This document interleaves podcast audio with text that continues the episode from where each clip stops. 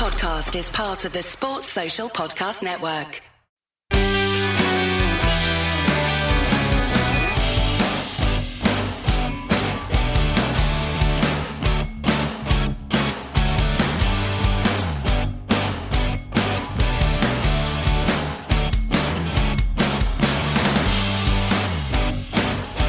So, hello and welcome back to the new episode of the DNF1 F1 podcast, the show where we take all of the latest news, gossip, and events in the world of Formula One, and we like to relay that back to you for your listening or viewing pleasure, depending on which platform, of course, you choose to follow us on. And guys, it is the third episode of our new little mini series that we've started during the summer break where we talk and celebrate women in motorsport. And for this summer break, we've decided to focus on women content creators. And we're really, really excited to have a very special guest with us who has achieved so much in such a short time. But before I introduce her, it's the return of my co-host, Mr. Courtney Pine, joining us for the first time in the Women in Motorsport series. Courtney, first of all, where have you been and how are you? Um, I'm doing well. Um, had a little bit of a break, a well needed one, but I'm actually I actually feel privileged to be a part of this because it's a really good idea, and I just like to thank Keira for coming on because yeah, it's it's a good idea, and I'm excited to hear um, about your experiences in uh, motorsport. Yeah, absolutely. And of course, uh, guys, if you haven't already checked out the first two episodes that we recorded, we recorded with Manena, A Girl Talks F1, and Deanna from Relapped as well. So, of course, make sure to check those out if you haven't already. But without further ado, let's introduce our guest, and it's uh, Keira Megan. Keira, first of all, thanks for coming on the DNF1 F1 podcast. How are you doing this evening? Absolutely. Thank you so much for having me. Pleasure to be here. I, I'm doing great, actually. How are you? Yeah, absolutely good. Thank you so much. And uh, of course, you know, for those of you who don't know Keira, of course, Keira has been on the YouTube space for a little while now. Of course, she has her own channel and she's very much a big part of the F series. So, of course, if you haven't checked out the F series, it's a really, really great channel uh, with Keira, of course, and some of her co hosts, Steph, Dorney, and Charlotte as well. So, definitely recommend checking that out. And Keira, I suppose it's a good place to start with the F series, if I may. Um, how did that all begin? Because I think it's quite interesting that I've never really seen uh, a quartet or a group of women like yourselves that have set up a channel or a podcast, etc., to talk about motorsport in general. It's quite rare. So, how did that all begin for you? So it began just over a year ago. We it was kind of the spike of Formula One content creators, and we all got put into a group chat. So it was you know men and women, everybody was put into this group chat. But the first girls that came in, there's originally five of us. So we made our own little girl chat, you know, away from the boys. We had a little girl chat and we just clicked so instantly. Like it was just an instant connection. And then it was around the time that Alonso got re signed to Renault. So we were like, right, should we just do a video about this? We literally the next day we hopped onto a Zoom call. If you look at the first video, which is on my channel, it's it's horrific quality. We just uploaded it. We were like, what should we do? I had a couple of cars around the side. It was not great, but we just had a chat about Alonso coming back. And from then we thought, right, what should we call ourselves? What should we do? And then we then then we invited Steph onto the channel because she came a little bit later, and we were like, you know, we're all friends with Steph. She's the only person that's not in this group. Um, so then Steph joined us, and yeah, we then started just talking everything about motorsport that we could maybe think of that might be interesting stuff that we all want to talk about. We started rotating it between our channels and then in january we thought it doesn't make sense for us to keep doing this. We need our own channel. So from january we had the f series channel and yeah every friday we upload another video. Sometimes we do games sometimes we do serious talk. Sometimes we do predictions. So it's just so fun to be with a group of girls that we are genuinely friends with. Like we talk to each other non-stop probably too much. Um, and we get to work together. We get to have fun together. And yeah that's just kind of our series. We just thought let's have a chat about Alonso and it went from there I mean, that sounds fantastic. And I, I, like the way that you mentioned, obviously, it's a friendship group. You all just come together to start talking about Formula One and think, hey, this could actually be a good show. We should do something like this. And th- I mean, to be honest, it's risen quite emphatically. I mean, you guys have got nearly one and a half thousand subs in such a short time. You're doing really, really well. And I- I've checked out a few episodes and I think it's great. So I definitely recommend for those of you who haven't checked out the F series, definitely check them out and give them a subscribe as well. Let them know that I'm actually a subscriber. I'm actually a subscriber. You are? Wow. No, I'm, I'm one of I'm one of the OGs. You're the OGs. Wow. Special shout out for you next video. Well, this is Right, quite. A, I remember that. yeah, this is quite a big moment for then for you, Courtney, because obviously you get to meet. Uh, yeah, well, so, yeah, meet an idol, I suppose, if you like, or not Oh, too God. Yeah, that's it. I've completely Keep it embarrassed. humble, Adam. Keep it humble. I'm trying. I just couldn't find the right word. Do you know when your mind just turns Idol to just mush? comes out. Yeah, Yeah. that's the first thing I could think of, Keira. So you know, take that Fine. for what it's worth. I'll take it. I'll take it. Um, but yet, no, it's obviously a really, really great concept. And as I said, I like the friendship element to it because we can relate. When we started the channel back in, I think it was February last year, Courtney and I have known each other since our school days that long ago. And I think Formula One and motorsport in general was kind of one of the big foundations our friendship was based on. And obviously, we decided eventually we should do something like this. We did, and you're talking about your first episode. We had little cars and that in the in the background, and obviously you were cringing about how it looked. You should have seen ours. I mean, it was literally just a still image of a leaflet that I had made that I planned to hand out to loads of people at events relating to cars, and then the Adam, pandemic I hit. still, Adam, I still have a thousand leaflets in my locker at work. yeah, oh, A thousand leaflets. Yeah, we printed Oh. so many, and the pandemic hits was like, great, we're not going to be able to turn up and hand people leaflets because they'll think they've got COVID on them. So, uh, Yeah, they'll be like, no thanks. well, it'd be one way to remember us, although I'd never endorse that kind of thing. But uh, yeah, it, it was just really awkward That's at the time. unique. That's unique. A little bit. Yeah, I mean, I've not seen that one before. no, and uh, hopefully never again by the sounds of it. But uh, yeah, it's no, they're just, stuck in his locker. yeah, getting them. Gathering dust. Yeah, uh, God knows where mine are. I've got like a few thousand more. I have no idea where they are. I'm going to have to dig them out at some point. But um, yeah, obviously, you know, it's a fantastic series, the F series. So definitely recommend that, guys. But um, I mean, obviously, all four of you, you all have your own channels. So, I mean, is there an ultimate goal for the four of you collectively together? Something perhaps like the women version of the Sidemen, for example? Or uh, do you all have your own aspirations? We do take a lot of inspiration from the Sidemen, actually. I think we always, obviously, the Sidemen are the lead UK YouTubers. I don't think there's any Yeah, question about agreed. that. Yeah. and they're always you know one step ahead of everybody else so we always look at what they do and we think we could put an f1 spin on that and that's how some of our kind of game related videos come about we actually look at the we basically steal it from the side no but we do think of what they've done and we thought we could easily make this a bit like more motorsport related but i mean we've all got individual goals definitely you know Dawny is into law steph is into presenting me and charlotte are into more like social media type of things um, so we've all got individual aspirations, but we all still share the same aspiration with F Series. And I think we're quite good at multitasking. So we're quite good at having aspirations for different things. We've got the individual aspirations that we want to do for ourselves and our careers, but also we know that there's a great thing going with F Series and we want to build that up as much as we can.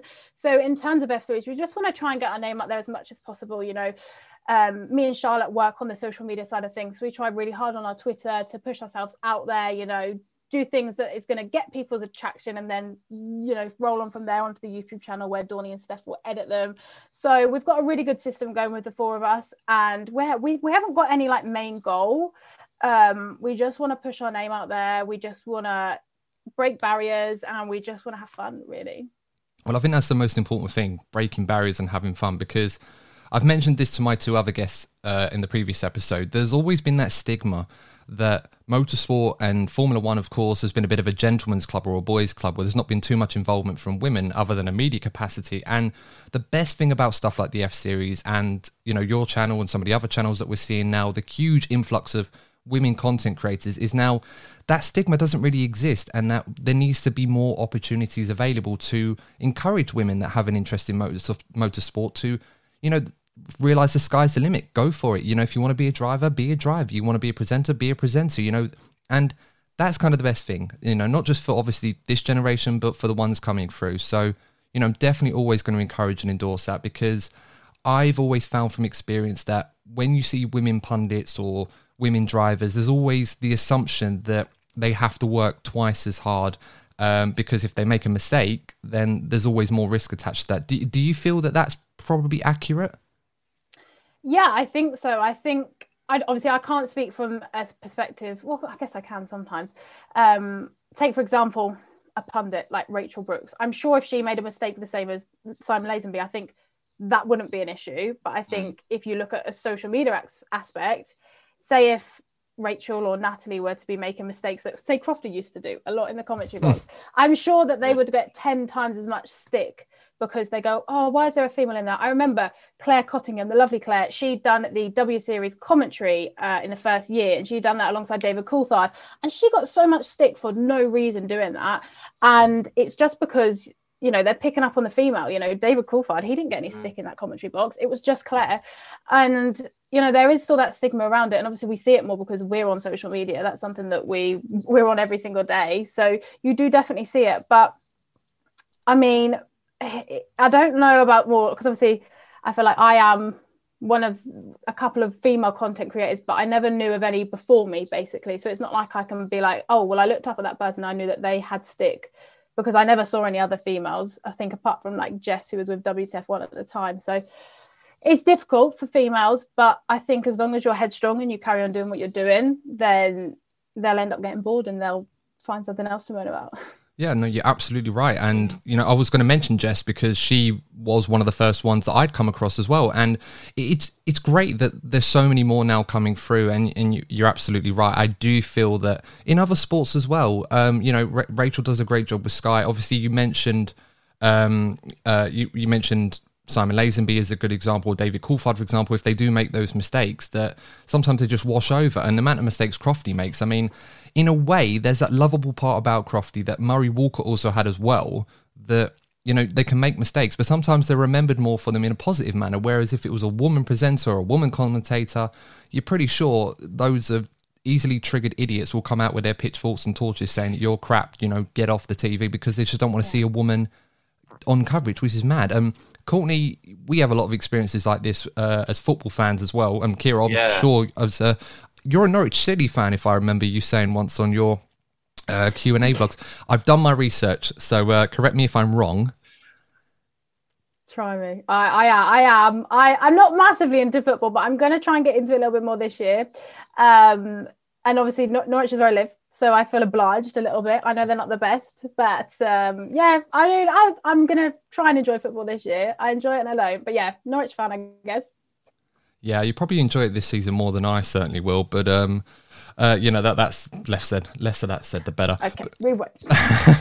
it's too depressing being an Arsenal fan, honestly, these days. But Courtney, uh, European football isn't for everyone. Yeah, yeah, we're taking a year off. But uh, Courtney, obviously, on the uh, subject of obviously we were talking about women representatives in football. I think uh, Alex Scott, great example. Yes, absolutely. Um, did a great job with football, great job in the Olympics. Um, and you know, she was part of a number of women. I think there was I can't remember what game it was. I think, the, but we had a all the panelists were women, um, including the presenter. And I remember seeing so many negative comments, nothing to do with what they knew or what they were talking about. Just as I thought, loads of people saying, "Oh, I want to throw in my Sky subscription or whatever because it's all full of women. It's getting crazy." Like, I mean, uh, is that just? I mean, Keira, for you, how does that sound when you come across comments like that? It's just so I just don't understand it because I would never sit at my TV when there's Karun Chandhok, Simon Lazenby, David Croft, Johnny Herbert, and be like, oh my god, look at all these men. Like I don't I don't even think I really see gender like that. Like I don't think I'm looking at them thinking, you're a man, you're a woman, you're a man, you're a woman. But for some reason when the roles are reversed, the men are always looking out for like how many females there are and other men. And it's weird to me because I just don't see that. I'm not looking for that. I'm there for the entertainment. I'm not looking for how many women are there, how many men are there. So for me, it's just really, it's weird. And I remember, I think it was Alex Scott that got some stick on Twitter because she, the way she pronounces her words, that's she right. Yeah, she said hmm. swimming rather than swimming, and someone made a massive deal about it. And she was like, "No, I'm proud. This is how I speak. This is, you know, how how I've been brought up, and this is you know where where I come from. This is how I speak, and it's just like I look at that and I think, who is even sitting there picking up on that and then thinking I'll tweet that at her? Like it's just crazy, and I just you don't really see it with to the men. Like, and I, I don't I don't think you should see it for anybody, but it's just like why is it always the women? Why are you always picking on them? You know. I mean, not to pry too much, but I mean, do you get that in some form in terms of feedback on your content? Do you get any idiots coming in and saying stuff like that or harassing you, for, for lack of a better way of putting it? I've always said that I've been quite lucky with stuff that I, you know, I haven't got too many say hate comments, and I know a lot of other other female creators or groups do get probably more than myself and F series, but I definitely feel like the I mean, YouTube, my YouTube space is very positive. Um, I would say the worst one is TikTok because I think TikTok can just reach p- most people that you don't know. So if you get a TikTok that might go somewhere, or reach people you don't know, you will get some horrible comments. And if you're a female on that platform that make a TikTok about Lando Norris or George Russell, like you're going to get so many comments which are like, oh, you don't watch it for this, you only watch it for the drivers, whatever. So I would probably say TikTok and Twitter, I do get some comments here and there, but overall, I feel day to day, I feel quite lucky that I don't have too many people like coming at me, attacking me, because I genuinely don't think I really put a foot wrong in the sense that I don't say anything that might cause someone to say something if that makes sense. Like i feel like i don't really share i think i share i will share an opinion on a youtube video but in terms of twitter i've just learned not to really voice my opinion or create a debate because it's not worth it. I don't want to debate with f1 twitter quite literally. So i just go on there to have some fun and i think then you don't gain any attraction from the negative people if that makes sense. Yeah no that's absolutely fine. I mean obviously you know courtney and i we don't really get too much negative feedback. We do get a few people that say, "Oh, it's, you're a bit biased about certain characters." Yeah, it's when we mention Lewis Hamilton. So if we do a video about Lewis Hamilton, it, you're always bound to upset somebody. So usually, if we bring up anything to do with, because we, we we did a video before, like asking, you know, why does Lewis divide the opinion? And it just seemed that anything that we said, it always seems that we upset somebody. So there are some topics it seems like you yeah. can't touch without upsetting people. Mm, I get that. And I think when I sit and plan videos, I actually look back at my channel and I thought, there must be a reason here why I have not done a video about Lewis and I I actually avoid Lewis which is something I never wanted to say I wanted to do because he was the guy that got me into the sport he's the person that I support you know I'm open to saying that but it's he's never somebody that I tweet about. He's not really somebody I do a YouTube video about, which in hindsight might be good because it might get, get you some more views because people want to click on it. But in terms of that's just not really how I roll, and I I I get worried to post a video about him because I'm scared of the negative comments that I might get. So I just tend to avoid him, which is a shame because I don't want him to, you know, have a negative spin in my brain. But sometimes I think it's just not worth it. No, absolutely. And I think someone who divides opinion as much as Lewis Hamilton does for right or wrong reasons, it, it's so hard to plan and make content when you feel like that's a buzzword that you kind of have to avoid to avoid any negative feedback. Um, I mean, speaking of comments, do you often read the comments or the feedback on your videos? Because uh, I can imagine sometimes, not necessarily directed at you, but there might be some negative back and forth between people that are having a bit of a war of their own in the comments section. Oh, we get that a lot. Mm. we they, do. Once yeah. they start, they don't. They don't stop, do they? yeah. Um, of, when I first upload a video, I will make sure I probably check the comments in the next like 24 hours because I want to make sure that I'm not just ignoring anybody. Because if you go on my channel and you see that I've not answered any comments for the last like four videos, no one's going to want to comment anymore. They're going to want to. They're going to want my feedback from their feedback, and I get a lot of good comments at the start. Um, but then from then, I don't actually have notifications on on my phone, so I won't get a notification for your comment off unless I manually check it.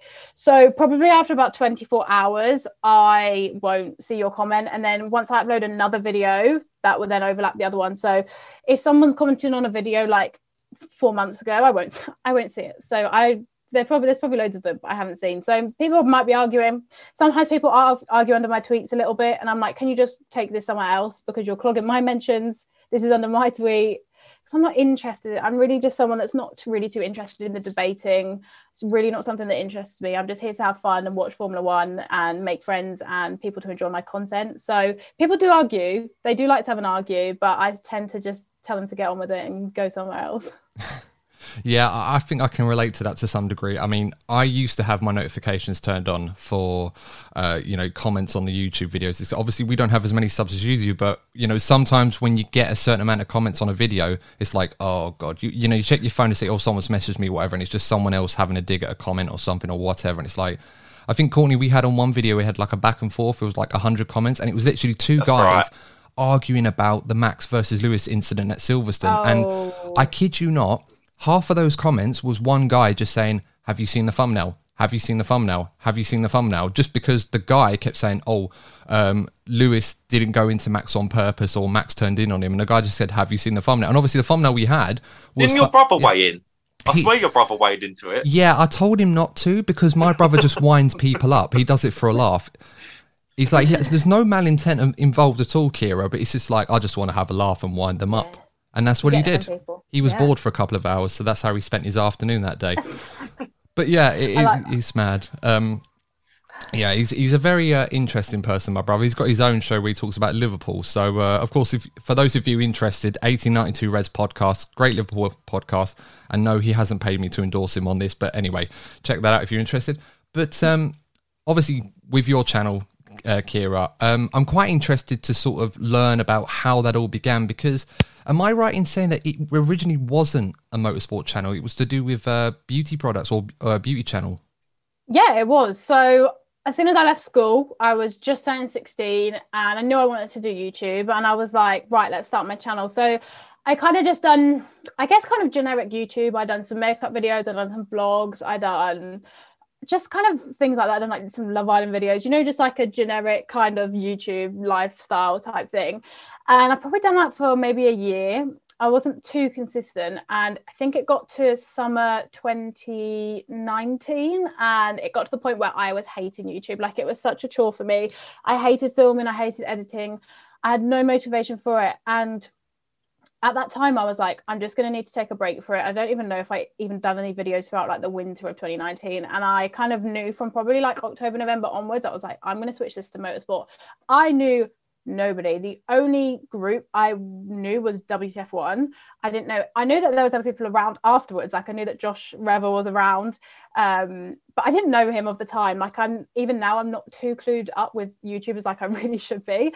Um, so anyway, I just knew WTF1, and I was like, you know what? I want to do that. So I swapped myself around over the New Year period, and then I came back in February 2020 to do a predictions video for F1. I thought, let's just start it with that, start my predictions. And then I just loved it from there. And I built myself up, I kept going. And then probably like April time was when things picked up a little bit. I think it picked up quite quickly, like in terms of people recognized and I got a following, you know, quicker.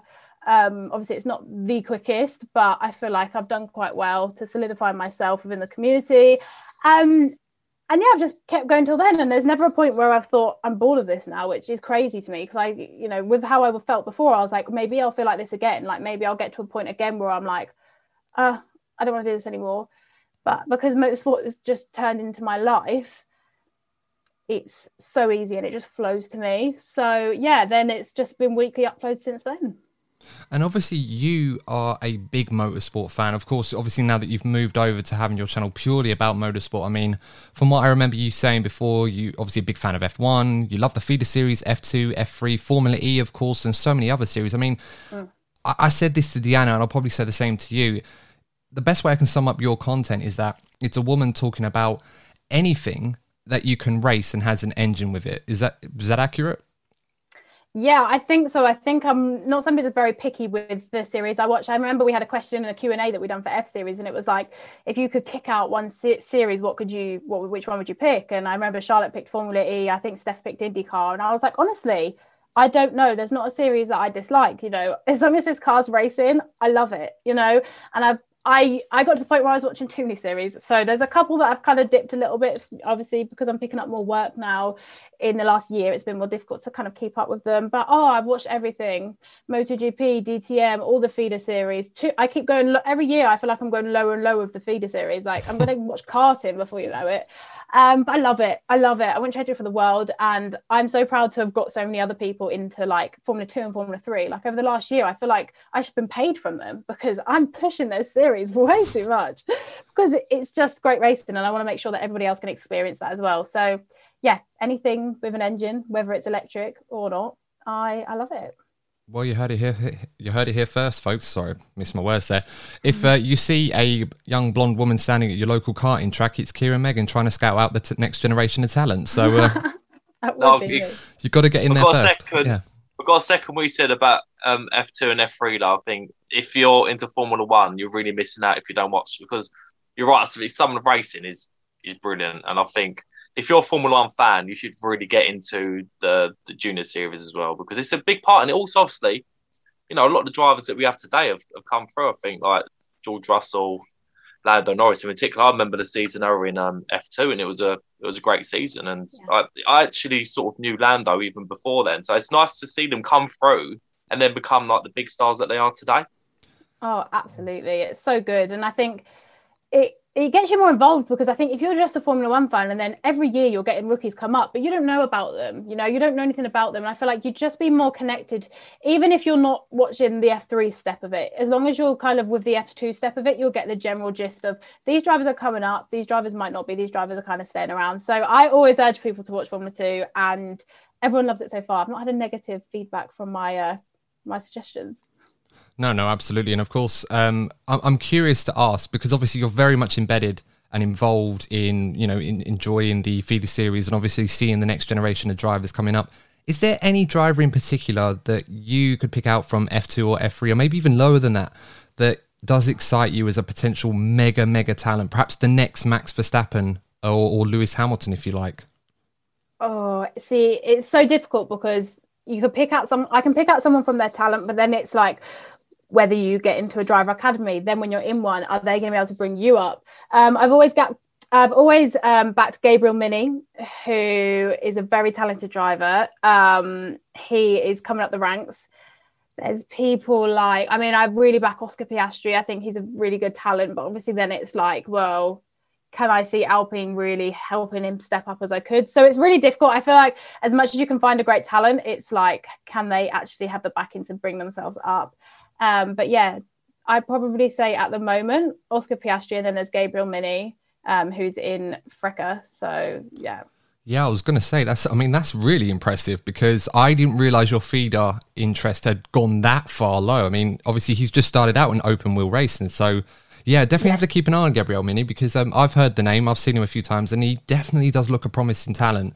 Yeah. Um, I'm me personally. I'm pretty excited to see what happens. As you, you mentioned, Oscar Piastri. I'm quite interested in Teo Pourchaire as well. Um, yeah. I think absolutely. I think he's going to be mega if he goes in Formula One. And who knows? He might end up in there next season. Maybe if uh, Fred Vasseur takes a risk on him with the Sauber program, of course, that's certainly worth to keep an eye on. But um, on the subject, obviously, we talked about him briefly earlier, and I'm I am interested in this because I've sort of heard the story from your channel, but I feel like you would tell it a lot better than I would. Okay. And I think you'll know where I'm going with this. Um, you've actually met Lewis Hamilton, haven't you? Yes, I have. So uh, explain yeah, that one. please do, because I feel like for benefit of our audience and of course those that haven't heard this story, it is quite a funny story uh, the way that you tell it. Uh, the first time, of course, that you've met him, I'm pretty sure the second one probably follows on from that quite nicely. But yeah, please Please do. Yeah. Oh, okay. Let me try and shorten it then. So to com- to summarize it, I guess I so there's a there's an Instagram or Twitter page called Team LH, and I was following it a couple of years ago. This must have been like three years ago. I can't remember what year it was that I met him.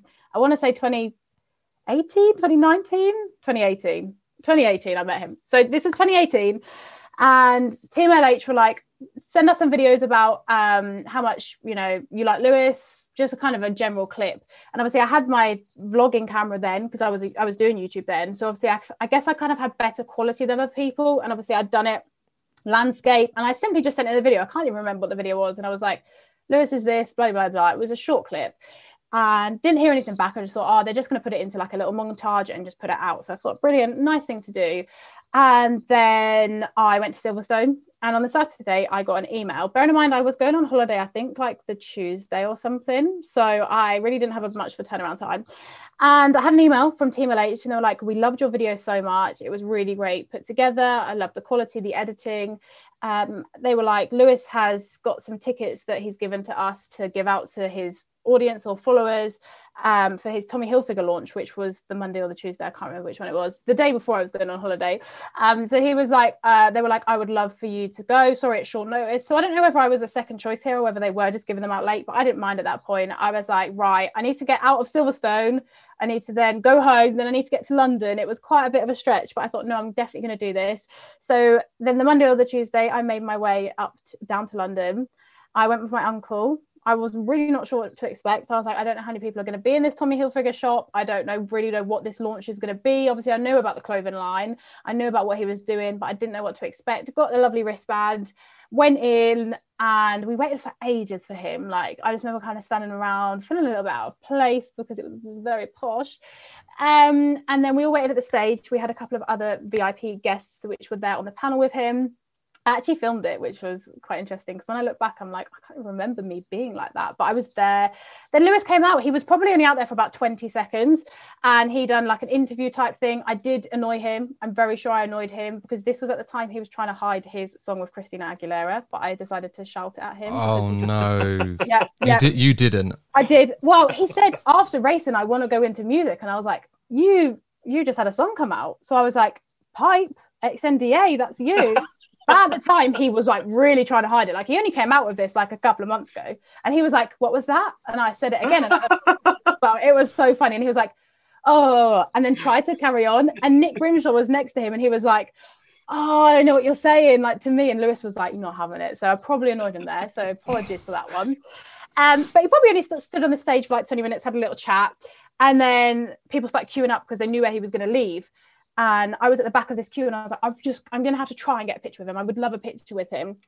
And I was like at the end of this queue and he's about to get pulled away from security. And I was like, Lewis, quick, sorry, can I just have a picture? So he quickly stopped for my picture and then legged off. And I've just, I didn't see him again that day. So we finished up this event, went home. Um, so that was the main event of how I met Lewis Hamilton, really. I mean, I did meet him again the next year, but that was just to, I kind of threw my hat at him at Silverstone and I was like, can you sign this, please? Um, and he done that. So yeah that's kind of my story. I was very lucky to get invited to this tommy hilfiger event and i got a picture of lewis which i've actually got framed up on my wall up there. And that's the weird story. I guess it's not a grand prix like people normally expect them to be but it was a lovely little time that we had and he's a great guy I mean, to be fair, that's probably a better story than most people have when they meet Lewis at a Grand Prix. I met him at the paddock; he was just passing by. Like you actually, well, made the guy probably feel awkward, for lack of a better way of putting it. Yeah. I, am kind of imagining a scenario in the future if you become, let's say, an F1 presenter or working F1, you're on the grid, you know, doing the Martin Brundle grid walk. Um, and you know Lewis Hamilton is still there in his 50s because vegan diets do wonders for you. Um, and you know you literally bump into him interview and then he looks at you probably gives you a weird look and like where do i know you and then you just go xnda pipe He's like, yeah. you. You've given me nightmares for four years. I would never wear Tommy Hilfiger again because of you. No. oh, honestly, it, he gives a look which I didn't know whether it was kind of. He gives this look of like I know you, but like you're weird. And it's a really weird look. But I have realized he does do it to everyone. So it isn't just me. But when he first done it to me, I was like, I panicked. And I was like, oh my God, does he recognize me? But he does do it to a lot of people. I found especially Rachel Brookes, he does it to in the paddock. So it's, it wasn't just me. Well, maybe they all have their own backstory as to why that happens. And Lewis collectively yeah. remembers every single person doing something similar to you or something like that. Or, you know. yeah. And he makes that face. No, absolutely. But no, that is such a funny story. Um, but yeah, I mean, it could be worse. It could be joining as part of Max Verstappen's entourage just to get your own back on him. Well, yeah, it could be, but I've stuck with him. Start triggering people in the comments. It's going to be a nightmare trying to read through all that. Yeah, don't do that, Adam. Don't do no, I mean, I've never tried to. I've, I've always got orange on. Oh, I'm God. the orange army. I might have to use a chroma key and use a different effect to change the color of that to green or something. Actually, that's a bad yeah. idea. I'm not going to do that. Um, but yeah, obviously, of course, you know, been very much involved in um, obviously with the F series. I think uh, you and Steph, I think you mentioned as well, you went to a Formula E race. I think it was the London E Prix. I think you remember right. Um, I mean, what was that like? That must have been pretty fun. Wow, it was it was incredible. I mean, Formula E haven't been to London for a good couple of years now, um, and we were all invited and it was it was amazing because it was a closed event and obviously it was an inside and outdoor event as well and we were re- we didn't know until like four days before we had to go down, left three days. We'd been put in for the media accreditation, but you, we just didn't get a reply for ages. And we're like, oh, I guess we're not going. So obviously they made a decision really last minute for having fans there as well. So we didn't know whether we were just going to try and get a ticket, maybe just sit in a grandstand. But we wanted to do some work there. We really wanted to get involved with the media side. And we got our media passes through. So yeah, that was just incredible. I mean, it's really good with Formula E. I mean, they always say Formula E is such a family, like the paddock you know everybody is friendly with everybody. There's nothing like i guess how the formula one paddock probably is. And it really was how it was. I mean i knew some people anyway. Um i know jack nicholls i know darren so i know a lot of the team that kind of work with it. And yeah it was so great to be there. It was just good to it was good to experience and kind of not have fans in a way so i could kind of gauge where i was a little bit more. I could sit in a grandstand as well which wasn't really that busy. But yeah it was so good to work there. I got great content. You know i was pushing out twitter content i was pushing out tiktok content but at the same time i was kind of just enjoying myself look at myself around the paddock obviously speaking to everybody as well introducing myself. It was great. I've I love Formula E so much. I know it's a very touch and go subject for a lot of people, and a lot of people don't like it, but I really, really love it. And to see them in person and to hear them, I mean, they don't sound bad, can I just say? For everybody say they sound, they sound probably worse on TV than they do in person. Like they really weren't that bad. Um, it was great. It was magical. I really, I, I just loved it. That's all I can say. I really loved it. Well, I can imagine that you know. Obviously, you're listening to the drivers in you know so many interviews that they have to do all the time, and sometimes they're not the best timed considering what goes on during the race. And well, obviously, what you hear on team radio. Of course, nobody's going to sound um, overly excited or overly happy to talk to someone if their race isn't going well and they're trying to concentrate doing the speeds that even they do at Formula E, which is, you know, I think that has to be said because I think a lot of people get a negative opinion. I mean, if we all thought that way, then why would we always love and appreciate someone like Kimi Raikkonen, who from someone outside Formula One, you'd think, oh God, he doesn't sound like a fun person. Yet I would absolutely love to interview Kimi just because it would be the shortest interview ever, but it'd be brilliant. It would. I mean, the drive i mean we, when we went to the media pen we had you know full access to interview them. I was the camera lady while steph interviewed. And to be honest the drivers don't want to be there. I can say that now. They don't want to be there. They'll stand chatting to each other. They'll turn their backs on you. Like they don't really want to be there. But once you get one of their attention they will answer you. They'll give you some good answers you know. And they were they were really good. They were really comfortable um, they were just chilling, walking around everywhere. There's no like, again, there's no barriers between them. I think because it's probably because it's not as high profile as Formula One. They don't walk off, you know, on a scooter or have six bodyguards or whatever. You know, they they're just walking around. They're walking to like behind this pen, and it was great to interview them. And you know, we tried to pick the drivers that maybe had a good race, but you know you can tell the ones that were more emotional because they don't want to speak to you as much and they look like they're in a mood. But again that's what's i would be that emotional too if i'd had a bad race. But yeah overall i think once you get talking to them they were really um really good and they answered all steph's questions. So yeah. Were there any highlights or any in particular that you enjoyed meeting or talking to when you were there?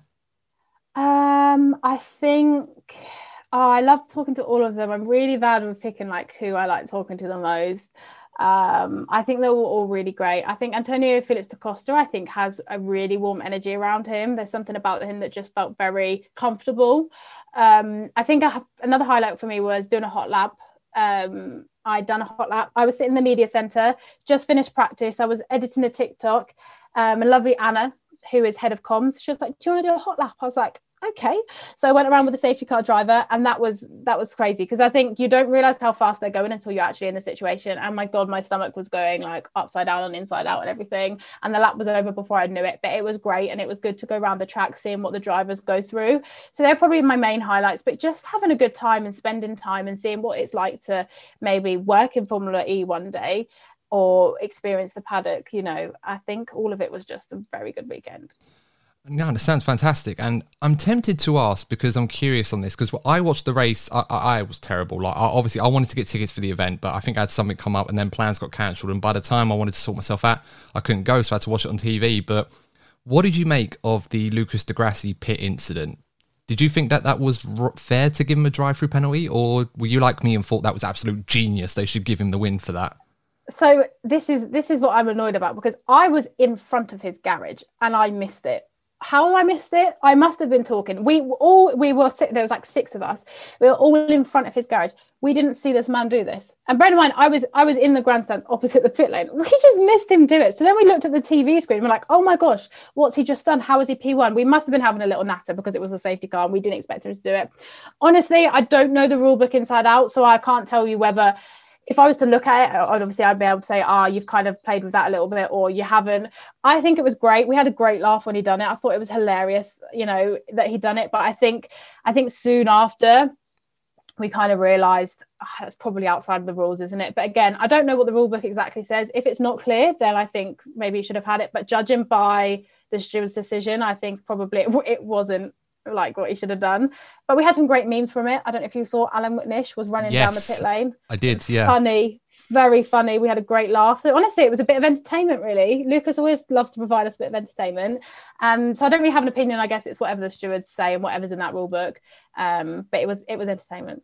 Yeah, I think my personal favourite meme I saw from Allan McNish running down because as soon as I saw him do it, I thought someone is going to go out there on social media and write, "Oh, like, uh, babe, I can't come over. I'm watch. I'm managing Formula E. Oh, my parents aren't home." And then you got Allan McNish just running down the paddock. That that's the one I expected as soon as I saw that because it's just it's written for you. So Um, funny. But yeah, I mean, that's the best part. I think of social media. I think with F1 and other motorsports, it's just there's so much more meme content now. I mean, do you feel obviously as involved as social media as you are, obviously for your own channel and F Series as well, that there is definitely a niche there for channels or content creators that if you are good at handling the social media element, whether it's memes or informative or just general chat, that that leveling engagement can really help your channel grow. Massively absolutely massively. I can't i can't describe to you how much social media is important to the job role. And i think without sounding big-headed i think it's something that's probably propelled me a little bit over other people because i think a lot of people will focus just solely on their youtube content whereas i want to make sure that everything every part of my social media aspect whether it's tiktok whether it's twitter that they all align and they've all got a lot of content I go as far as to say I'm on Twitter too much now. I think I got into it a little bit too much. Um, but it's great because now I feel like I've built myself a platform up on everything. And I think there's some YouTubers that I know of in the community, they've got like 30, 40K subscribers, but they've not even got a thousand Twitter followers. I would rather know that I have got a platform everywhere and that I've got a genuine following. Whereas I don't just want someone who's seen a video once, maybe because it's popped off and someone subscribed, but they've not really came back since. It's just adding up the numbers. I want to make sure I've got a platform, whether it's lower than other people, I don't mind as long as I've got a solidified amount of viewers. Uh, that's the main thing for me. So yeah, social media is massive. I think the meme culture in Formula One is like is nothing like any other sport. And I see people tweet that like, would you see this in any other sport? It's like you really, really wouldn't. Like reaction memes are my favorite. I've got a whole folder of them on my phone. I use them at any possibility. They're so good. You can just make the funniest things. So we actually got an F series video coming up. Probably shouldn't say it, which is something to do with reaction memes. We're going to play a little game with them because they're just they're top notch and i think you can make the funniest video out of it so we're going to try and take what we would normally do on twitter put it into a video and then hopefully people like that Well, if you don't mind, we'll probably wait until around Christmas after the season's over to do a, a version of that ourselves. If you don't mind us sort of plagiarizing absolutely. off Don't of a worry. successful brand. there you go, Courtney. On the Instagram page, Courtney, because you manage that, you have to put it out to people, and I'll do the Twitter one just to uh, send me send us the best F1 memes you can come up with, and hopefully we'll just have to react to the best of them. I'll, t- I'll tell you what, I know some of the people that follow, and partic- again, your brother, your brother would be sending me, he'd, he'll be spamming me with stuff because uh, Luke was a bit obsessed with. Uh, this is how you know we're old, Keira, right? We're, we're talking Canada 2011.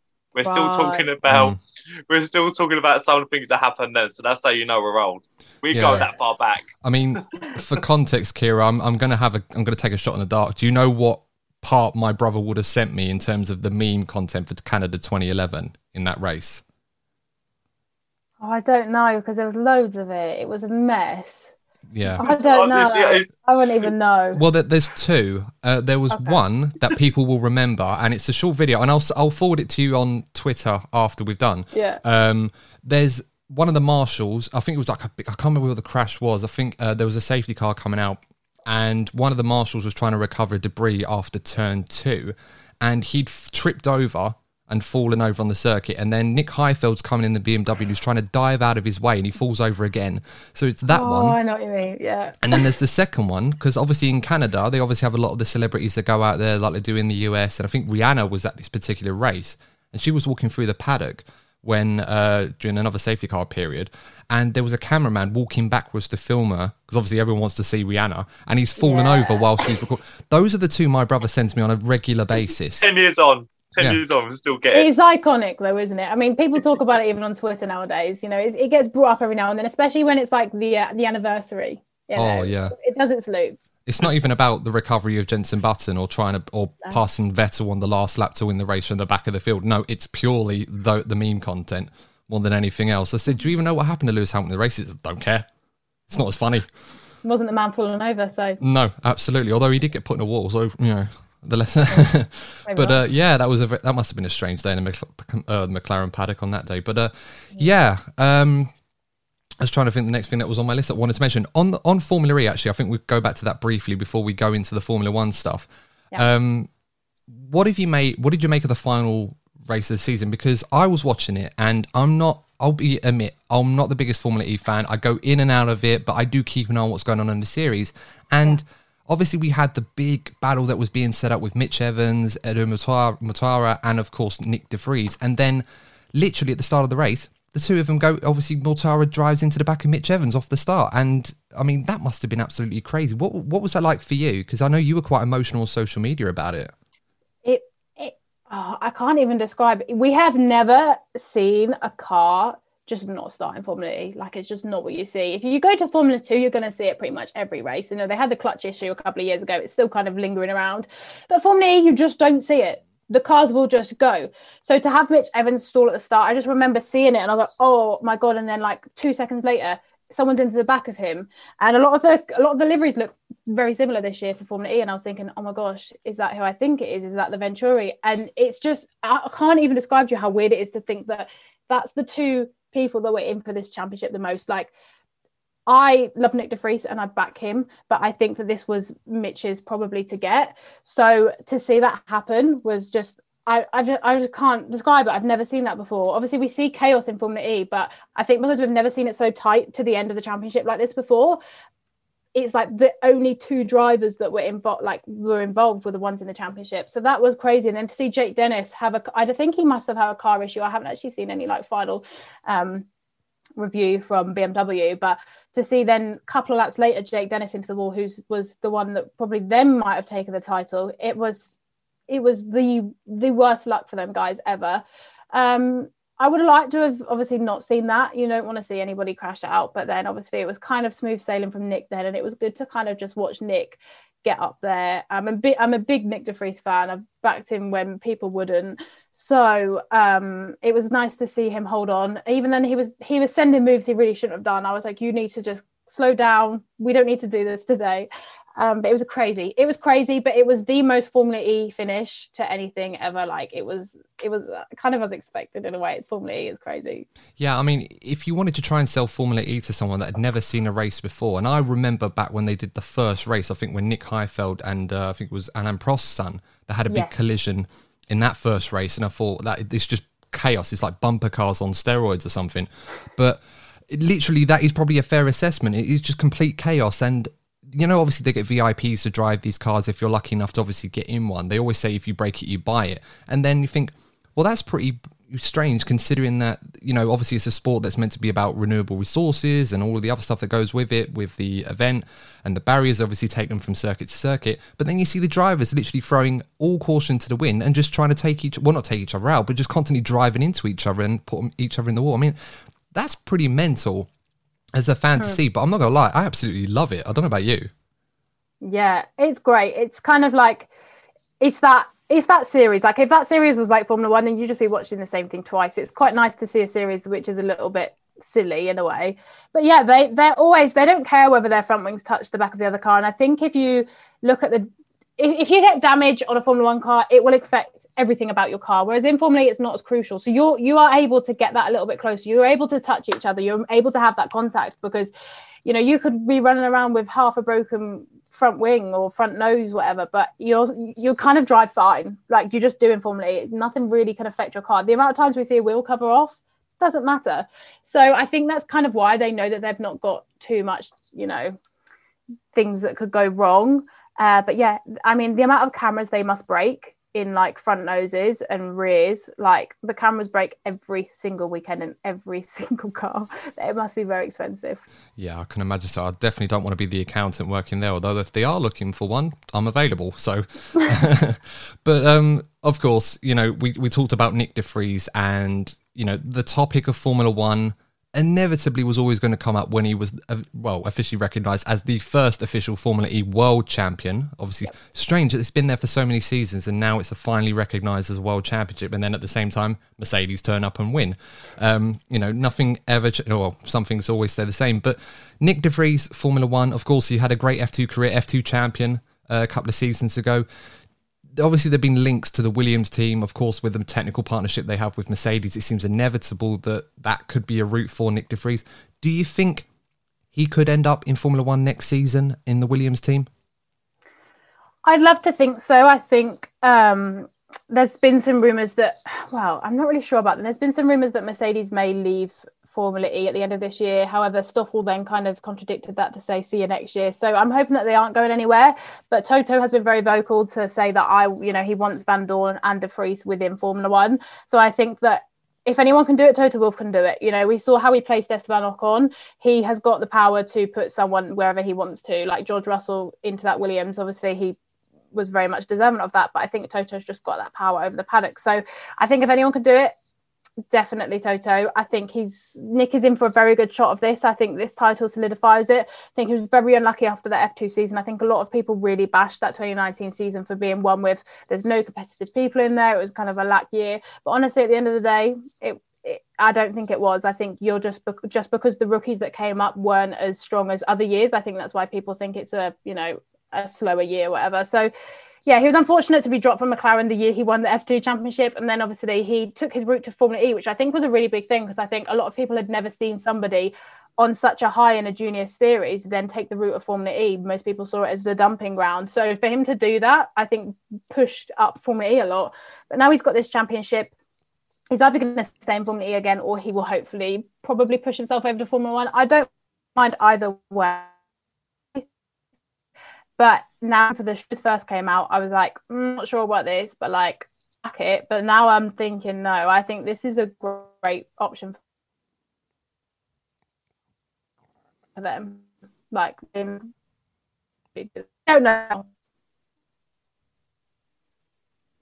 Yeah, no, no, I absolutely agree. I think it shouldn't be one. It shouldn't really, you know, turn our noses up at something like that. I think Nyck De Vries is you know, when he won the F2 championship, he was competing up against some really good drivers, some of which are in Formula One today, likes of Mazepin, Latifi, Schumacher, of course.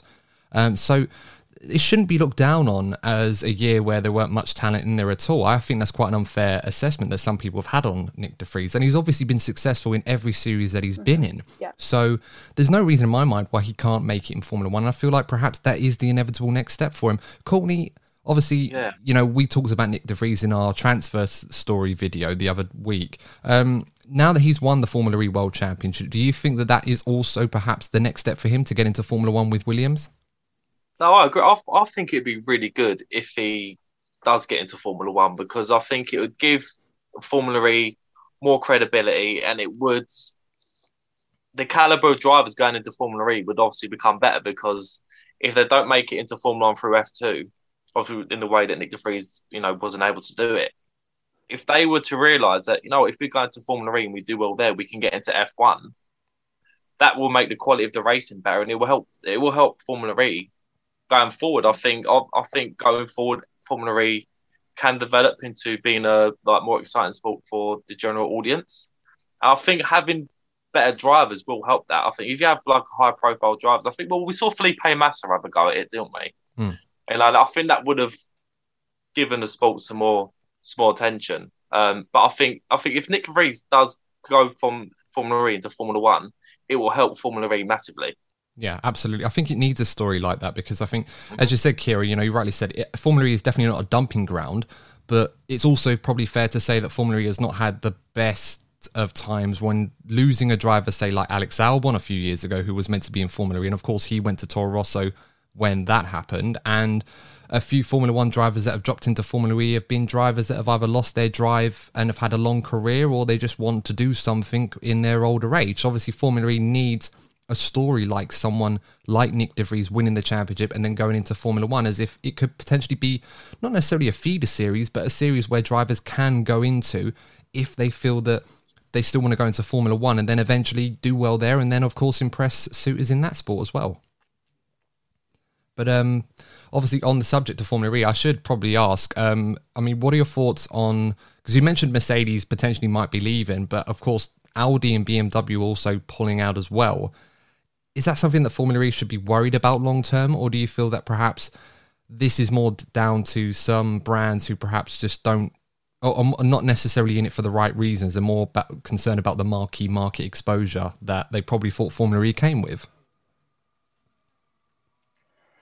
Yeah, it's really difficult to kind of pinpoint. I mean, I've not looked into too much as to what Audi's reasonings were or BMW's, but I think it's quite good that Andretti are staying, so they're going to carry on as BMW basically. So that's kind of good. Um, it, it when it was a big shock. I think when we saw Audi's name pulling out, Audi have been there, mm, you know, where'd go, and they are one of the people you think of when you think of Formula E. So um, it's a shame, but I don't think it should affect the series.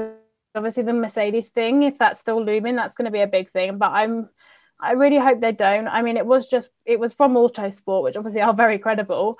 Um, but obviously, let's hope that that doesn't happen because I would love to see Mercedes stay. I think when Mercedes and Porsche came in, it was like, wow, this championship's really you know kicking alive. And now two years later, it's like, ah, everyone's leaving. I don't really know the ins and outs of it. I've kind of purposely not really looked at it. Um, but I just hope that you know Audi stepping away doesn't affect anything and maybe another team might come in you never know what other teams might want to step into this championship so um, yeah it's a shame that Audi leaving because I do love them but um, it's what it is we see it in most Yeah, no, I certainly hope so. And I, think what's important, obviously, there are some potential suitors looking at joining Formula. We've heard stories about McLaren in the past, perhaps expanding into that. Um, even Ferrari have even f- mentioned that they might be interested in going to Formula E. I think what it's important is how it relates to the road car industry and obviously how their brand can be attributed to that. Um, mm. And I think Ferrari probably thinking that, well, we can try it, but it's only going to be if we need to put our cars in something. So I think Mercedes are doing a great job there. I really hope that they don't decide to pull out because I think their brand and the size of it, because of their success in Formula One, that I think is obviously the stock has risen massively. It's important to have figures like that in the sport to help Formula E continue to grow because it is growing. It's by far from the finished article, but we have seen tangible progress from Formula E since where we were in season one when people were mocking it as like Scalextric uh, on steroids, you know, pardon the pun, but it's so much better than that now. Um, mm-hmm. As long as they keep the chaos, I'm all for it. But uh, yeah, I'll keep the chaos. But you know, on the subject of Formula One, because um, I'm quite intrigued to get your thoughts on this season so far, Keira. But in terms of the overall landscape for women in motorsport, do you feel that overall that's improved for women in terms of uh, access to Formula One? I think so. I think there's a lot of routes that are, you know, coming about. I think the FIA Girls on Track thing that they're doing is really good.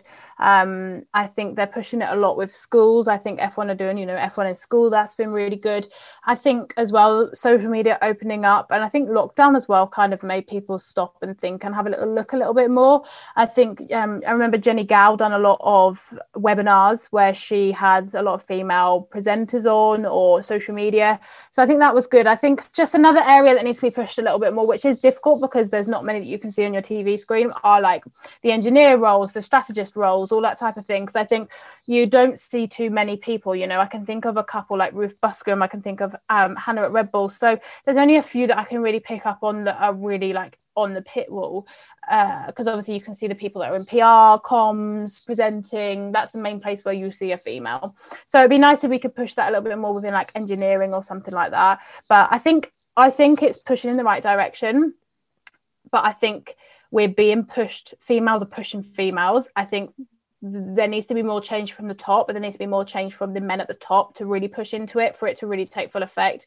Because us females can shout and shout and shout, and we can back each other very well. There's only so far it's going to go. So I think once we get a little bit more support, I think from people higher up, like some men higher up, I think it will go really far. But yeah, I think there's definitely more female representation than there was you know a couple of years ago and i see it more on my tv screen so hopefully that helps some younger people some younger girls looking up wanting to get into it yeah, no, I absolutely agree with that because, of course, we've seen a lot of change for the better in other areas as well. Of course, with the you know the improvements in diversity for people with different sexual orientations, or uh, you know Black Lives Matter and everything else that comes with that. And of course, it's important to remember that we are still needing to continue to push for women to have an increased involvement in sport as well. Because, like you said, there are so many engineering roles for example, that and, and that have really gone unnoticed, other than a few, you know, selective um, members in the paddock that have obviously you know been very much celebrated for the right reasons. And of course there are so many that obviously go under the radar that obviously we should be trying to push and celebrate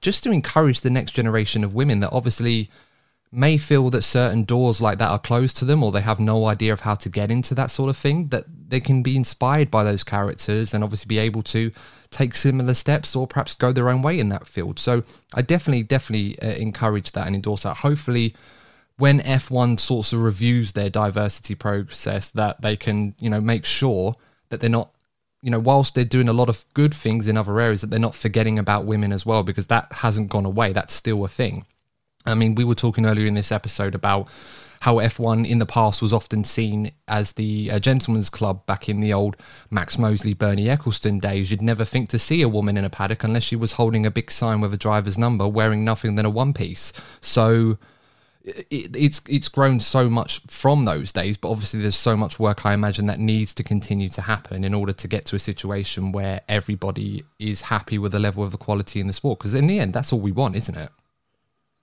Yeah, that's all we want. I think we just want females to be recognised for what they do, um, and I just feel like we just need a little bit more support. I think that's what it is. But I think it, it's going, it's getting there. I mean, it depends on who you speak to. I think you've got a lot of people that pick up on certain things that probably I wouldn't. I think some people are very. Um, very much a feminist. I think I'm probably turned more into a feminist since I've been in motorsports. I think I understand misogyny. You know, I've experienced it myself, even with top brands and top companies you wouldn't expect misogyny for from you will get casual misogynistic behaviors within them that they don't realize they're doing and i think probably from that that's made me realize a little bit more ah this is probably happening to so many women that you know maybe even be in that paddock um but yeah i think there just needs to be a little bit more push from the top and then you know a little bit more drive and a little bit more going into it. Like i think the thing that ferrari and the FIA done where they were trying to get a first female into the fda was great. And obviously they got maya i can't say maya's last name maya wang maya wang. I always get told i say it wrong. Um, which was great. So i think seeing something like that which was put on such a big scale and everybody knew about it i think more like that needs to be done. I think more push needs to be done that these things are happening.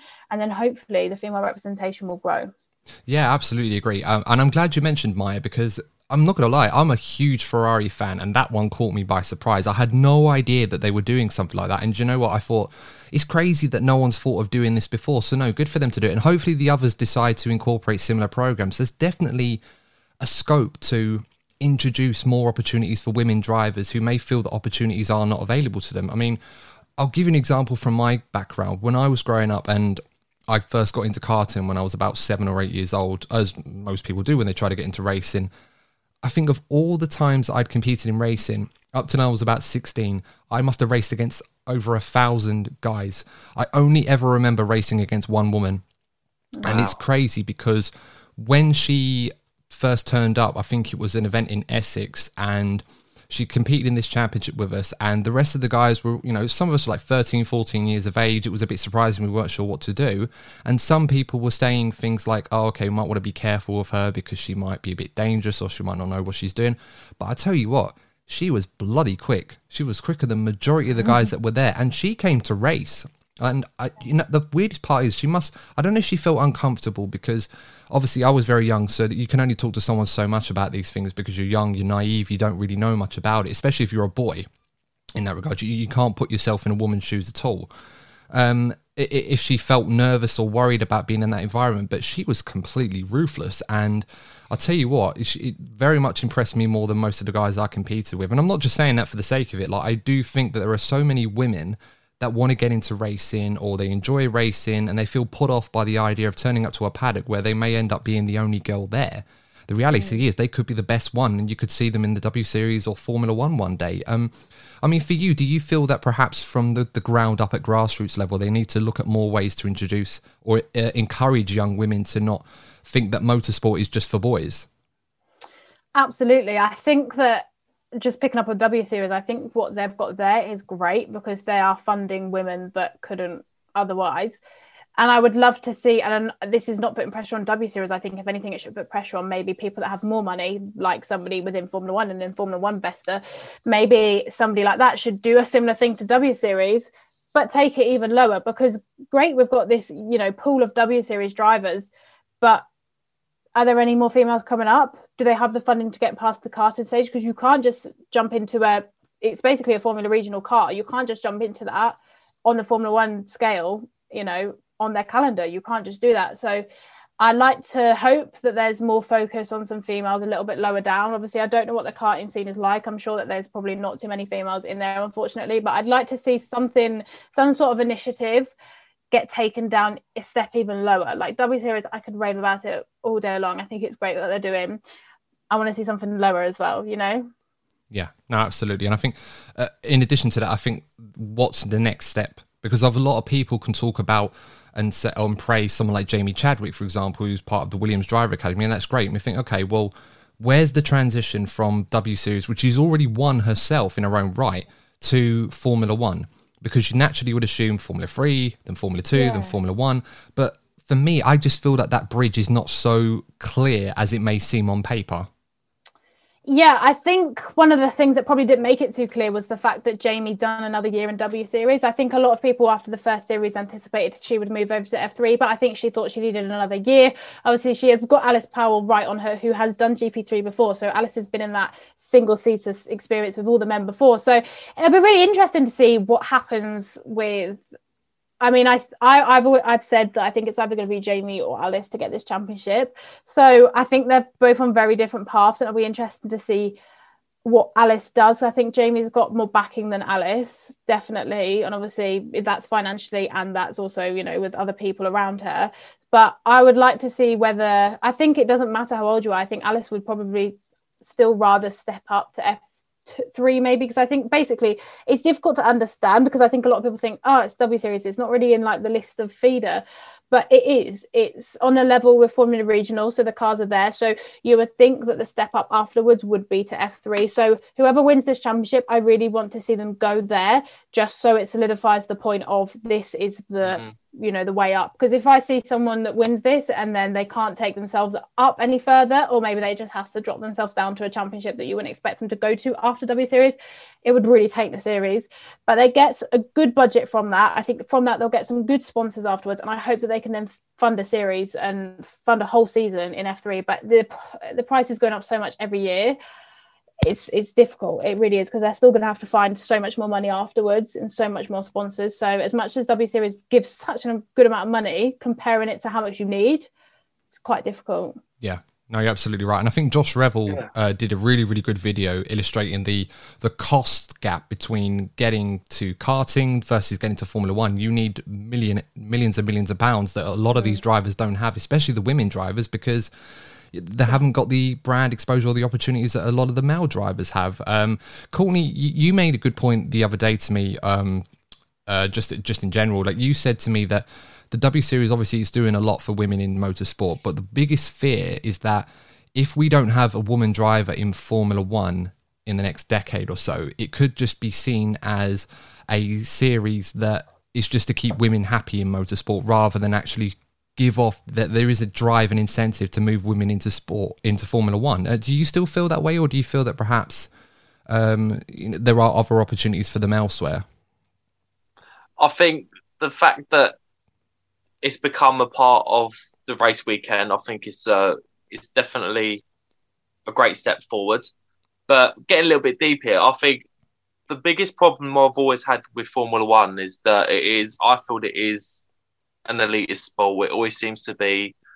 It's it's not primarily about talent. It's always about you know, rich rich relatives. You know, funding from from an early age. And I I think that we've missed out on so many talented people from various different backgrounds, whether it be, um, whether it be obviously wealth, gender, race, and I, I, think that we've had some great races. I wouldn't take away anything that we've experienced in Formula One, but I think we've missed out on so much talent because there's such a small pool of drivers that can come in. I think, first of all, I think Formula One, I think there needs to be more teams in it. I think there's there's too many, uh, you know, good young drivers that are missing out, and then that that that problem sort of seeps further down. So then the opportunity for women to go into the feeder series, they don't get as many opportunities in that either. So I just think Formula One, they really do need to have a look at themselves, really, um, and look at how inclusive they are because, you know, Lewis has done a lot with, you know, getting people involved, you know, from working class backgrounds, for example. But whether it be class, race, or gender, I just think, yeah, too many, too many good people are missing out based on their backgrounds, to be honest. Yeah, and Esteban Ocon's a great example for that. Obviously, you know, coming from the sacrifices his parents made and everything that came with that, and the difficulties he had in his career to now being the latest winner in Formula One. So it definitely can happen if you've got the talent and the drive and the work ethic. You can make it regardless of who you are or where you come from, etc. And there's so many great stories I think that are being missed out. Um, Keira, obviously, I'm going to ask you the million dollar question on this one. I think you've probably had it asked to you a few times before, but do you think we may see another woman driver in Formula One in the next decade? Because I think since Lella Lombardi in the late 70s, we haven't really had one. So do you think that's possible? I think if any time is right, it's now. I think the W Series stage is really good, but again, the prime the, the answer I'm going to give is it depends on whether the female can get the money, and that's literally the only thing it's going to come down to. Because I could pick at least half of the grid on W Series, which I think could easily make them way up in terms of their talent. There's so many drivers, especially this year uh, compared to um, 2019. There's even more talent. So I would love to say yes, but it's whether they can get the backing and it's whether they can get the support from Formula One to make themselves up. But in terms of talent, yes. But in terms of every other aspect that seems to come into motorsport, it really depends on the people. And that's the problem, isn't it? Oh, that's oh, yeah. the problem. Yeah, absolutely. I mean, we've had uh, a couple of women drivers competing in Formula 3 and Formula 2. I can remember Tatiana Calderon, Sophia Flörsch, you know, very, very good drivers who did more than just hold their own against their male counterparts. They did a really, really good job in those series, representing women, of course, but they did have some level of support to help them get there. And I think that is important. As you said, Keira, they do need that financial support that almost every single driver that has gotten into Formula One has had one way or another. They've all got their own story. Um, and women do need that as well. Absolutely agree. And who knows, we may see a huge influx of that, which will allow a generation of women like Jamie Chadwicks and Alice Powell to end up in the Formula One grid. I don't think there's a doubt of their talent. They just need to be have an opportunity to prove their worth, and that is the critical factor. Mm, and I think that there are a lot of females that aren't actually just in W series that I could pick up on, like Abbi Pulling, there's Amna Al Qubaisi, Hamda Al Qubaisi. So they're kind of names that are in lower formulas like F4 that are coming up from, you know, obviously they're in the uh, Amna and Hamna are in the UAE, Abby's in Britain, and Abby's done a couple of um, W series races in which she's done so well. So I think as much as we look at W series, these females could come up a different way. They might not go to W series. We might get, you know, an actual female that will step up in the way that the men have. Um, which I also think would be really good. So there are some hanging around that are doing really well. Abby's doing amazing um, in the championship. So hopefully they make it. Hopefully one of them makes it at least. no, absolutely. But there, of course, there are other avenues if they want to pursue them, like IndyCar, yeah. like be the next Danica Patrick, or like what Abbie Eaton did. She was obviously the team race driver for the Grand Tour, which I don't think a lot of people knew until they revealed that, that who it was, and I thought, oh, hold on, I like watching a W Series race, and I recognise from the Grand Tour, and it's like, it, you know, they there is the talent is there. You just got to yeah. give them the opportunity to prove that. Um, but moving on, of course, to the Formula One World Championship at the moment, Keira. Obviously, the big question that no one likes to dip their toes into, but what have you made of this season so far, and in particular the battle between Max and Lewis? Yeah, I think it's been really good. I think it's been what we've been missing for the last couple of years. I think Red Bull have been creeping up for the past two or three years, and I think we kind of knew they were going to get there. Whether they were going to get there before the regs, I don't think we thought. I think, oh, Mercedes will have another year. And then the new regs might spice things up. But Red Bull really came to play this year, and fair play to them. I think it's been a great battle. I think obviously we had that moment at Silverstone, which kind of tainted it a little bit. And I think I think I'm safe to say that Red Bull kind of were quite immature afterwards and it was a mm-hmm. shame because it was an incident that probably sh- well we know shouldn't have happened but i think the way that they've been dealing with it after that Helmut and christian's comments i mean they don't surprise me but it's i don't i don't agree. Um but yeah i think overall i think the championship's been really good been really entertaining. We've had some random wacky races like baku and hungary which we don't always get. Sometimes we'll get one of them so I have had a couple of them this year. My memory isn't the greatest, to be honest with you. I'm not very good at remembering races, but as soon as I watch it again, I'm like, oh yeah, I remember that. Um, so yeah, I think if I think of the season overall, I think it's been really good, and I think hopefully this battle goes. I don't know if I want it to the end. I don't know if my heart can take it all the way to the end because I remember 2016 and that was very difficult. So oh. I don't know if I want it to go right to the end, but maybe like 2016 didn't happen. No, it didn't. It didn't. Well, yeah, they had the year yeah. off. Yeah, they did. yeah, I think. Uh, well, yeah, Lewis Hamilton fans remember that a bit differently to most others. Will my brother certainly? Do you know what he sends me on a regular basis? The Rosberg bursting in flames meme. oh my it- gosh, it's yeah. iconic. That could be in the meme battle we were talking about earlier. It's I mean, so good. absolutely. I mean, it literally has unlimited potential. That Rosberg's meme. As soon as something is over or something is out, I'm waiting for it to make a comeback because I don't think I've seen it since uh, the pandemic. And I think is F1 2020 over. I think we actually used that as didn't we use it as a thumbnail once, Courtney? We did. Well, you you chose to. I didn't have a choice in the matter. yeah, my creativity skills have improved a lot more since then. I think Keira, you can relate as a creator. Yeah. Obviously, how you come into it fresh. You have no idea about editing or thumbnail making or anything, and you just learn so much Yeah. on the job that Learn you look at your job. yeah, you look at your old content. You think, oh my god, did I actually make that? Yeah. So you know, consciously. But um, I think my favorite one was one like the Rosberg meme, but I put a face mask in front of him as I think we were talking about COVID, obviously how it would affect the F1 season. Of course, back, that was back in March 2020. So obviously we only we we were speculating about how it was going to be, but uh, I'm still proud of that one, despite the fact that I've improved a lot. I'm still proud of that one. Um, I mean, is there any particular of your older ones that you're proud of? What my videos or Either one, con- uh, thumbnails or videos that you look back on compared to where you are now. Ah, I'm, do you know what? I'm not. I, I'll put my hands up and say I'm not the most creative, and I don't enjoy editing that much. I don't enjoy thumbnails too much.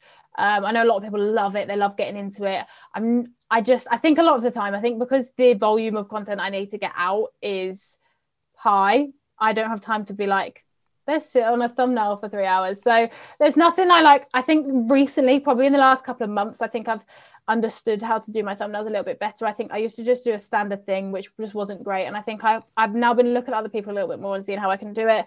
But yeah, I, li- I looked back at my, so I've done a tier list last year and this year, which was like an F2 review video. Um, so I put all the drivers in the tier list and we're like rating the season so far.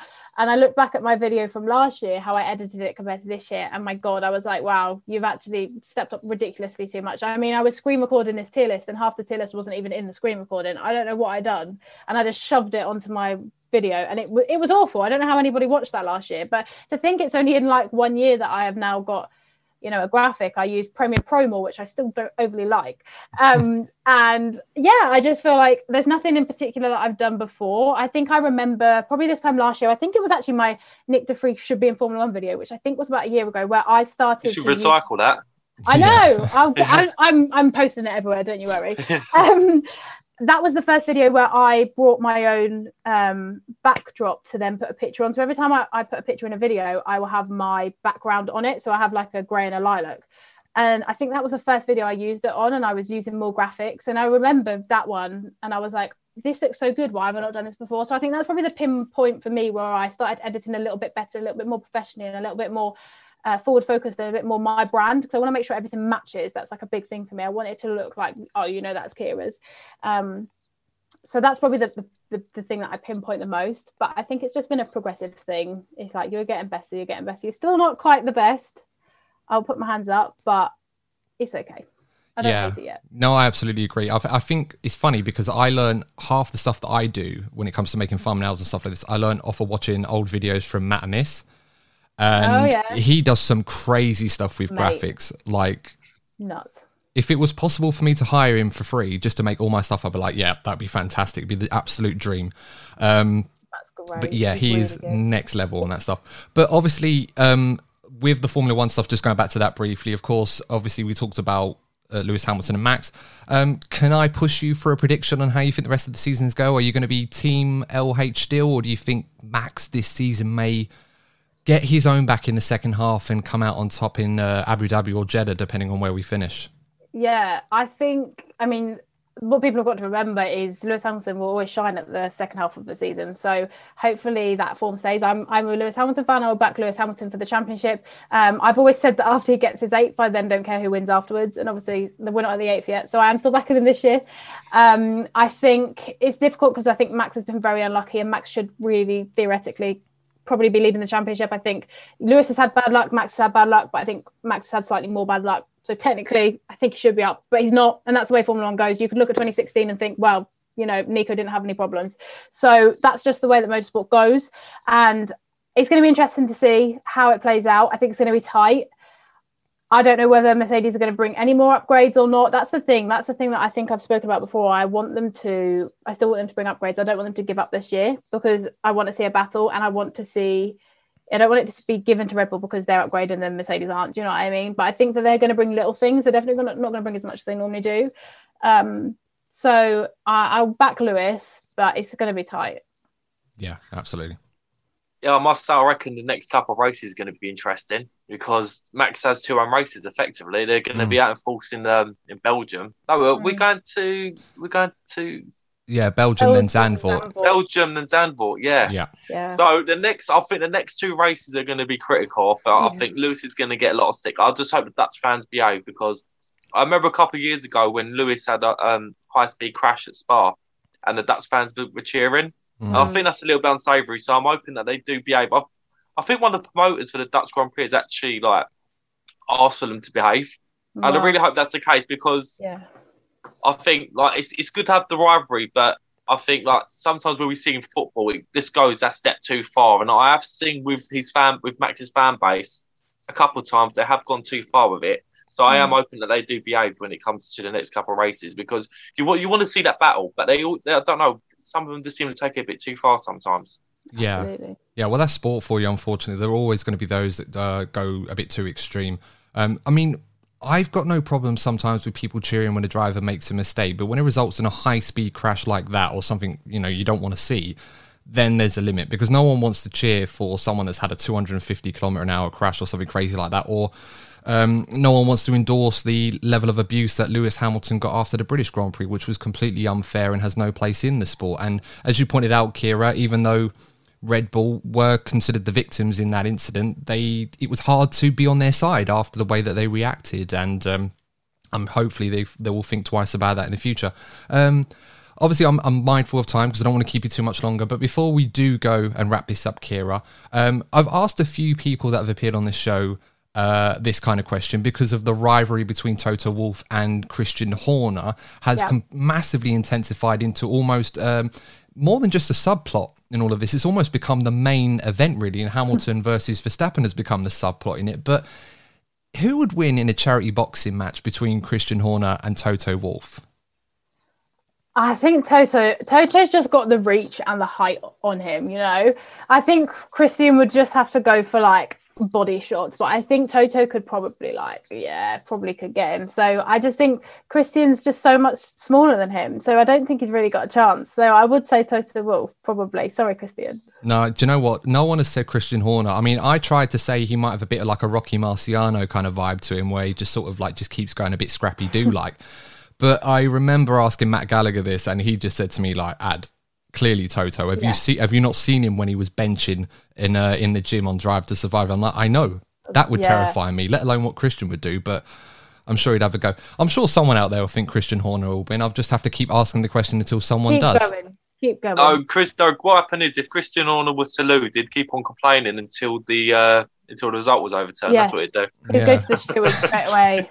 We'll just say Christian is for charity. Calm down, and then Dr. Helmut Marko. But oh God knows, I don't even want to get into. He'd get involved. I mean- he'd be Yeah. he'd be on the like the referee team, and he'd be like, "Toto, you're out straight away." I'll be like, yeah, it'd be like Rocky and Mick back in the old. That's got to be yeah. Well, that could work. I mean, I don't know if Rocco's still on the uh, team at Red Bull. I have to find out. But uh, yeah, no, it's absolutely crazy. I mean, we'd have to say it's for charity just to get them to calm down or something like that. I mean, I. I can't remember if you guys uh, remember back um, when COVID was first a thing, and Dr. Helmut Marko said that he reckons Max Verstappen and Albon should get COVID just so they'd build up herd immunity from it. I'm like, Oh, Are you I don't know. That's crazy. He said That's all nuts. the Red Bull juniors. Let's sh- he Yes. said, let's put them all in a Yeah. camp. Get, give them COVID. I'm like, oh, should we do that? Really? Should we? Maybe we should put you in there instead. oh God, imagine what that would do. Oh, he'd probably love it. Yeah, I mean, I've heard of training camps of running up mountains and everything else that comes with it, but that is a completely new one. So uh, yeah, he certainly certainly comes out with uh, some interesting quotes, Doctor Helmut, and uh, yeah, he's certainly a character if I've ever heard of one. But uh, yeah, of course, you know, before we wrap this up, Keira, um, for those that haven't seen your content or the F series, where can our followers find you? So you can find us mainly on Twitter and on YouTube. YouTube is um, just F series and will come up, or my YouTube is just you can put Keira Megan in or Keira Megan F1. Uh, Twitter we are at F series underscore underscore, and on Twitter I am at Keira Megan F1. Same as my TikTok, and then my Twitch is Keira Megan XX, and my so is my Instagram. So I've got two variations, But um, yeah, the main ones are my YouTube and my Twitter for Formula One content. There's a lot going on there. No wonder you turned your notifications off. I know. but guys, of course, if you're too lazy to do any of that, we will put the link in the description for Keira's channel and the F series in the description below. So make sure to check them out, and of course, make sure to like and subscribe to their content. It's really, really great stuff. I definitely recommend it. But of course, Keira, thank you so much for appearing on the show. It's been an Yeah, absolute you, pleasure Keira. talking to you. No worries. Thank you very much for having me. It's been a pleasure. Yeah, absolutely. And of course, guys, unfortunately, that is the final episode of this mini series that we're doing. So please let us know if you are enjoying us interviewing and talking to some women content creators in motorsport. We will definitely want to continue this series going forward when we have a bit more gaps in the F1 calendar. But of course, our next episode is going to be focusing on the Belgian Grand Prix preview. Of course, we're going to be back for Formula One next weekend. Of course, this episode, when you hear it, will be out on Sunday. So we do not have long left to wait until our favourite drivers and cars are back on track. Until then, guys, as always, if you have enjoyed this episode, please like the video and consider subscribing to the channel. We're very close to 500 subs, so if you can help us get there, we'd really appreciate that. And of course, if you are following us on your major podcasting platform, whichever one that is, please make sure to like, give us a follow, and of course, if you can give us a five star review, if you're going to do it, might as well do it for this one because this has been a fantastic episode with Keira. And until next time, guys, stay safe. Thanks for tuning in, and we'll see you in the next episode of the DNF1 F1 podcast. Take care.